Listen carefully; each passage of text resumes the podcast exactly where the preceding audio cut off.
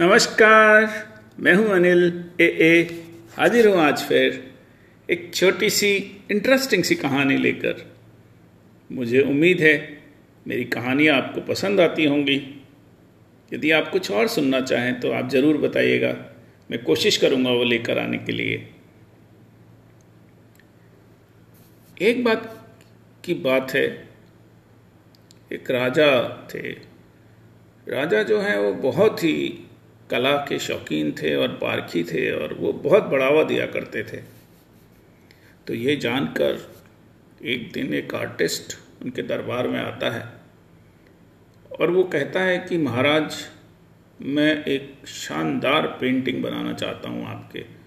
वो नायाब होगी, जैसी आपने कभी देखी ना होगी, ऐसी होगी। और मैं अपनी सारी जो मेहनत है वो उसमें लगाऊँगा और आपका अगर मन करे, आप खुश हों तो आप फिर जो चाहें वो कीजिएगा। और अगर आप नाखुश हों तो मैं उस पेंटिंग को हटाकर और पुनः आप जैसा चाहेंगे वैसी दीवार कर दूँगा और आप मुझे जो भी सजा देना चाहेंगे, मैं उसके लिए तैयार हूँ। इतनी ही बात सुनते ही, इतनी देर में चर्चा शुरू होती है, इतनी देर में एक और जो कि छोटा सा उतना अनुभवी पेंटर दिखाई नहीं देता था जितने कि पहले पेंटर थे। लगभग पैंतीस एक साल का व्यक्ति होगा। वो आता है और वो कहता है कि, महाराज, मुझे भी आप एक दीवार दीजिए। और मैं भी एक हु बहू वैसी पेंटिंग आपको बनाकर देना चाहता हूँ, जैसी कि इन्होंने बनाई है। उसकी बारीकी तक मैं उस पेंटिंग को देखे बिना बनाऊँगा। और एक एक चीज़ जो ये बनाएँगे, वो मैं बनाऊँगा। दरबार में बैठे लोग सभी बड़े ताजुब करते हैं कि अरे, ये ऐसा कैसे संभव है? ये तो चमत्कार होगा कि बिना देखे और बारीक से बारीक चीज़ भी ये कह रहे हैं कि वैसी ही मैं बना दूँगा। तो महाराज पहले सोचते हैं फिर वो निर्णय लेते हैं कि लेफ़्ट साइड की दीवार एक व्यक्ति को दी जाए और राइट साइड की दीवार जो यंग मैन आए थे उनको दी जाए। और बीच में एक बहुत ही मोटा सा पर्दा लगाया जाए ताकि कोई एक दूसरे के काम को देख ना सके। अगले दिन से वो हॉल, दरबार हॉल जो था उसको खाली कराया गया और वो दीवार उन दोनों पेंटर्स को एक एक को दे दी गई। और पंद्रह दिन का समय तय किया गया। दोनों लोग काम करने में लग गए। जो बुज़ुर्ग, जो अनुभवी पेंटर थे, वो काफ़ी तरह के रंग अलग अलग तरह के ब्रश और ना जाने क्या क्या सामान लेकर वो अपने दीवार के साथ उन्होंने रखे और अपनी पेंटिंग करना शुरू कर दी और उन्होंने अपनी तल्लीनता के साथ, बहुत ही मेहनत के साथ एक एक कोने से लेके एक एक इंच उस पेंटिंग में उन्होंने इस तरह का एक माहौल सा और एक दृश्य बनाया, जैसे कि वो जीवंत हो। बहुत ही खूबसूरत उन्होंने एक परिकल्पना को पूरे राज्य की खाके को उन्होंने उस एक दीवार में समाहित किया। बहुत ही मतलब देखते ही लगता था कि उसमें महाराज का दरबार भी था, उस, उनका महल भी था मोहल्ले भी थे और खेत भी थे, खलिहान भी थे। खेतों में लोग खुशहाल भी थे। ऐसा लगता था जैसे कि ये जो पूरा का पूरा राज्य का दृश्य वो उन्होंने उस चित्र में उकेर के रख दिया था। बहुत ही खूबसूरत। जैसे पूरा राज्य आज तक आजकल जिस तरह से टीवी में पूरी पिक्चर को लाया जाता है, चलचित्र जिसे हम कहते हैं, वो चलचित्र उन्होंने स्थिर चित्र में पूरा समाहित कर दिया था। अब समय पूरा हुआ तो राजा आए और उन्होंने राजा से पूछा कि, राजा ने उन पेंटर से पूछा कि भाई आपका काम पूरा हो गया? तो उन्होंने कहा, महाराज, आप दो दिन का और समय दें और दो दिन के बाद मैं इसको पूरा ठीक कर दूँगा। उन्होंने कहा, ठीक है। दूसरे वाले से पूछा तो दूसरे वाले ने कहा कि हाँ महाराज, मैं दो दिन में इसको पूरा ठीक, तैयार होगा। आप दो दिन बाद आए। फिर महाराज ने, राजा ने पूछा कि भाई, ये कैसे काम कर रहे हैं? इनकी कार्य प्रणाली क्या है?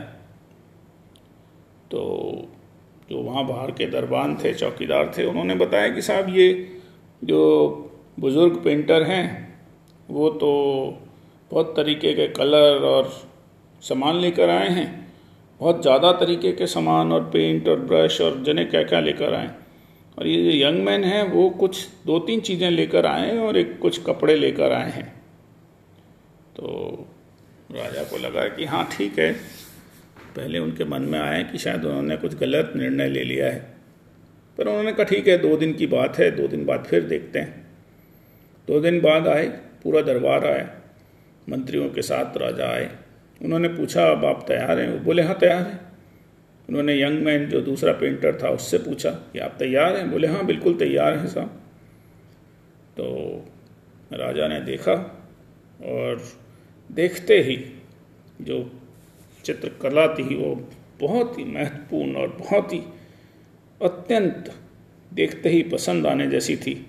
खूबसूरत कला का उसमें प्रदर्शन था और एक एक बारीकी उसमें दिखाई दे रही थी और जीवंत सा दृश्य उस दीवार पर दिख रहा था और राजा की उस चित्रकला को देखते ही आँखों में चमक और सारे लोगों के चेहरों पर आश्चर्य। वो देखने जैसा था। राजा बहुत खुश हुए और राजा ने उस चित्रकार को जो है एक बड़ा इनाम दिया और बहुत खुश हुए, उसको अपने दरबार में नौकरी भी रखा। बहुत खुश हुए। फिर उन्होंने कहा कि अब ये जो पर्दा जो है, ये हटवाया जाए और देखा जाए दूसरे पेंटर का क्या है।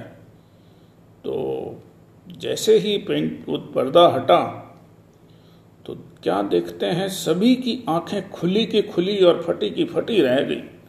सभी ने देखा कि वो एग्जैक्ट सेम तस्वीर जैसी इस दीवार पे बनी थी, वैसी उस दीवार पर दिखाई दे रही है। और बिल्कुल एक एक बारीक से बारीक लाइन भी उसमें मिलाई जा सकती हो, ऐसी तस्वीर वहाँ दिखाई देती है।